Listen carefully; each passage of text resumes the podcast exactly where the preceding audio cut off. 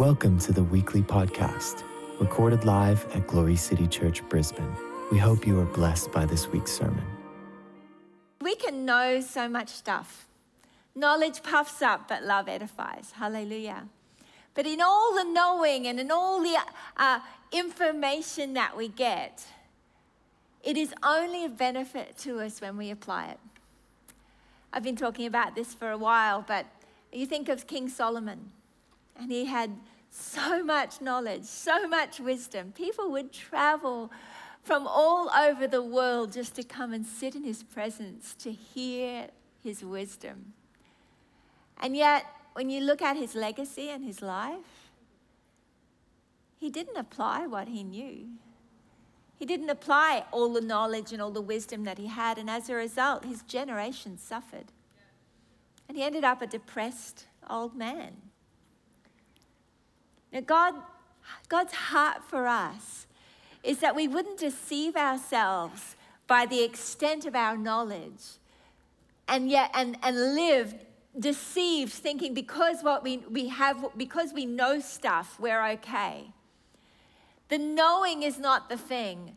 The thing is the outworking the fruit of what we know. And so i want to talk a little bit about that today. Um, it tells us in 2 corinthians chapter 5 verse 14 it's, that it's the love of christ that controls and urges and impels us I'm reading it from the Amplified here. Because we are of the opinion and conviction that one died for all, then all died. For the love of Christ controls, urges, and impels us.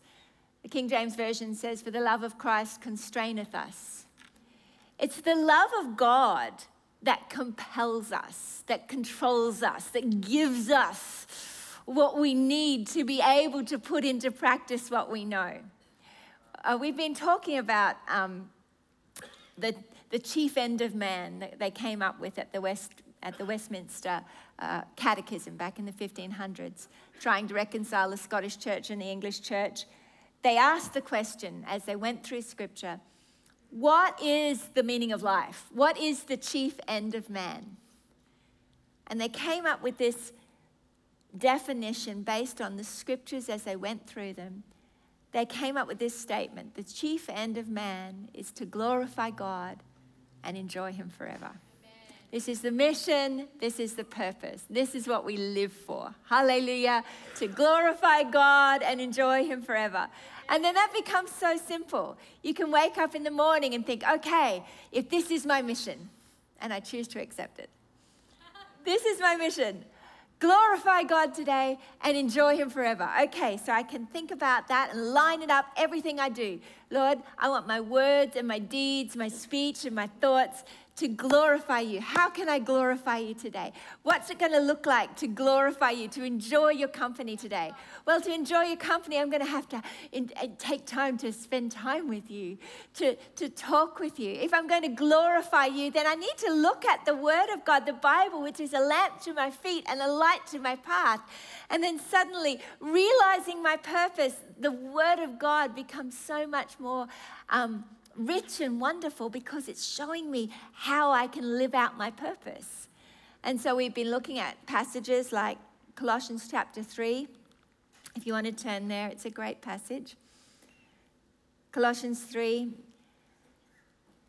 And, um, but you could pick it almost anywhere in Scripture, and as you look, it becomes when you have this chief aim in mind all right, the word of God today is going to show me how I, I am anointed and, and called to live out um, his purposes. The word of God will show me how to glorify him. And as I look at it here, um, it goes through from the beginning because we've been raised with Christ in verse 1, where Christ is sitting Set your minds on things above. And he talks about keeping your mind set there because we died and our lives have been hidden with Christ in God. Hallelujah. And then he goes on in verse 5 and he says, Therefore, put to death the members of uh, your members which are on the earth fornication, uncleanness, passion, evil desire, covetousness, which is idolatry. he goes on and he says, Put off anger and wrath and malice and blasphemy, filthy language out of your mouth. Don't lie to each other. Since you've put on the new man and renewed, who's renewed in knowledge according to the image of him who created him. And then he says in verse 12, Therefore, as the elect of God, so the therefore, someone once told me the therefore, you always need to look at the therefore and see what it's there for. But if you look at the whole chapter because your old life is hidden with God, because you are a new person, because you are a new creation, this is the therefore of you being a new creation. Because I'm a new creation, I don't, I don't, I don't tolerate any of that other rubbish. Hallelujah. Because I'm a new creation, I put off that stuff. Yuck. Blech. That doesn't belong to me. Hallelujah. Because I'm a new creation. And I am going to pick up from the table that's been laid in front of me like a banqueting table. I'm going to pick up the kindness of God today. And I'm, I'm intentionally going to use it. I'm not going to just let it go to waste there. I'm going to pick it up as the superpower I've been invited to wear. And I'm going to wear the superpower of compassion, the superpower of kindness, the superpower of humility. I'm intentionally going to step into it because I have the anointing to walk in this today. I've been anointed, the Bible says, to lay hands on the sick and see them recover. But though I have that knowledge, if I don't actually pick it up and use it, it's a, it's a useless thing to me. I, I heard, um, I heard Brother Copeland this week talking about a lady uh, in London who was starving to death in a basement. And she had on her wall this framed document from the lady uh, who she'd served. And then they found her down in the, the basement and, and they looked at this and she was, she was emaciated and freezing and, and cold and, and hungry. And someone took that document, asked her permission to take that document. She said, Oh, yes, my lady gave that to me before she passed. They took it to some lawyers and they found out that she'd been provided for in a will a house with servants and a regular yearly income to take care of the house, but she couldn't read, and so she didn't know what she had. And in the same way, the Word of God, He says, we can lay hands on the sick, but if we don't know it, if we don't pick it up, if we don't do something with it, we don't see it activated. We've been given the supernatural power of kindness. So I don't have to try and be kind. I can put it on in faith. I'm going to wear it today. I'm going to intentionally step into the anointing of compassion, the anointing of patience. It's available to us, but I don't always use it. I sometimes forget that, hang on, I'm not, that's right, I'm not somebody who gets impatient. Ugh. No, because I died and I'm a new creation, I'm going to pick up and intentionally put on the anointing of patience. Mm, hooray. Well, that feels better. Hallelujah. Everybody else enjoys it more too. Hallelujah. Put on compassion and kindness, humility, gentleness, patience, Bear with each other and forgive any grievances you may have against one another. Forgive as the Lord forgave you. And over all these virtues, put on love, which binds them all together in perfect unity.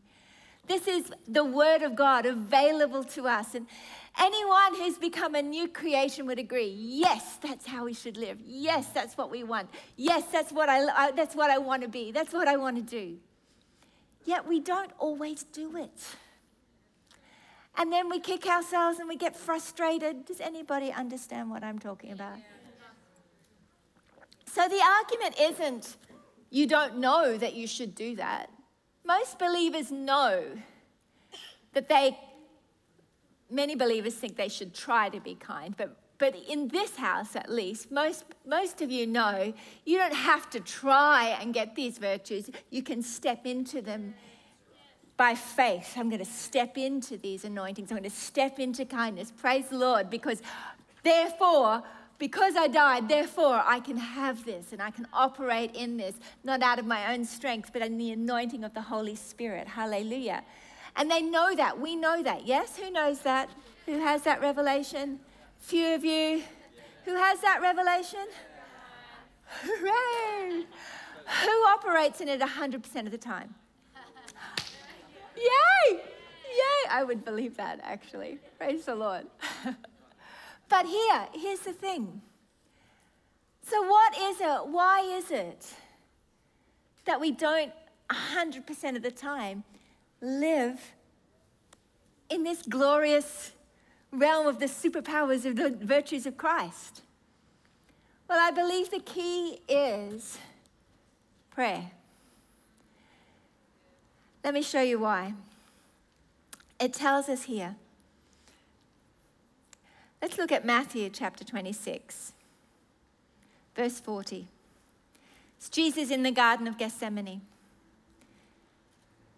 says here, then he came to the disciples and found them sleeping and said to Peter, What? Could you not watch with me one hour? Watch and pray, lest you enter into temptation. The spirit indeed is willing, but the flesh is weak. Jesus went to pray three times, and he invited them to pray alongside him. He's like, Can you even pray one hour with me? Watch and pray, lest you enter temptation. That very night, Peter was tempted how many times? Three times. How many times was he invited to pray? Three times. Peter knew that he was, he knew even that the temptation was coming because Jesus told him, This night you're going to do this.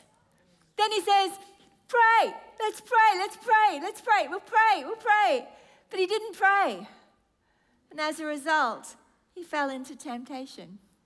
Praise the Lord that when we do, we can confess our sins and He's faithful and just to forgive us and cleanse us from all unrighteousness. Hallelujah. There's no condemnation for us as we receive, as we acknowledge our sin and receive the grace of God. Hallelujah. But you know, there, the desire of our hearts to glorify Him always, enjoy Him forever, is not a, a dinner bell that is at, that's giving a, um, a lifestyle that's out of reach.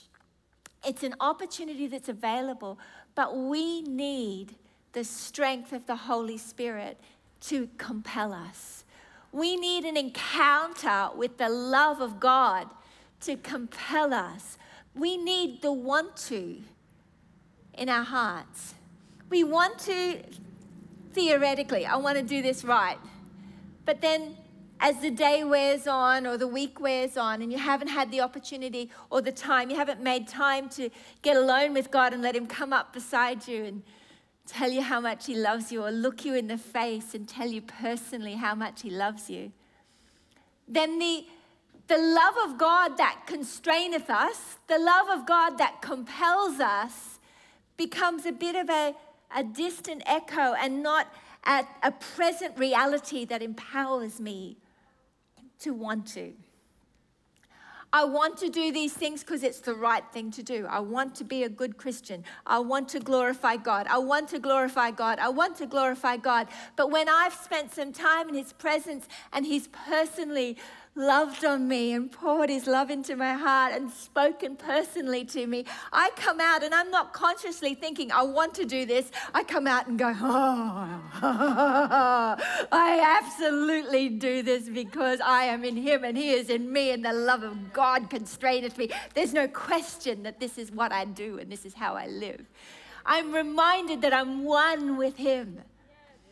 But without the love of God, the knowledge of what's right is not enough to sustain me or give me power to choose and stand against temptation.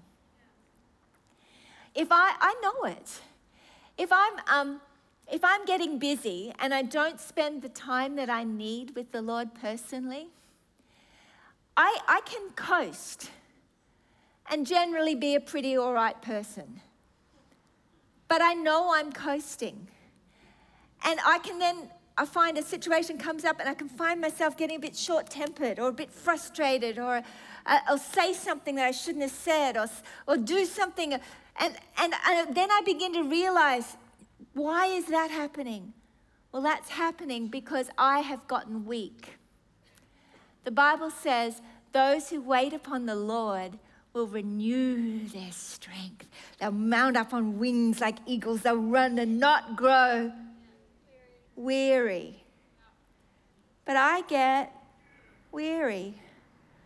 I get weary. I get weary with well doing. Does anybody else occasionally feel weary with well doing? Yeah, okay, yeah. Sometimes I don't even want to talk to people. Sometimes. And I think to myself afterwards, I should have been nicer. I could have, I could have talked to that person and I didn't. I avoided it. Because sometimes I just feel weak. I'm like, I don't want to. I just want to go home.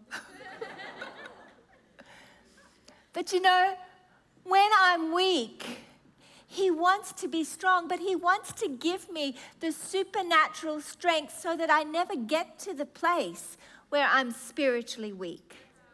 I need food and sleep. I need good eight hours. I need all these things, natural things, yes.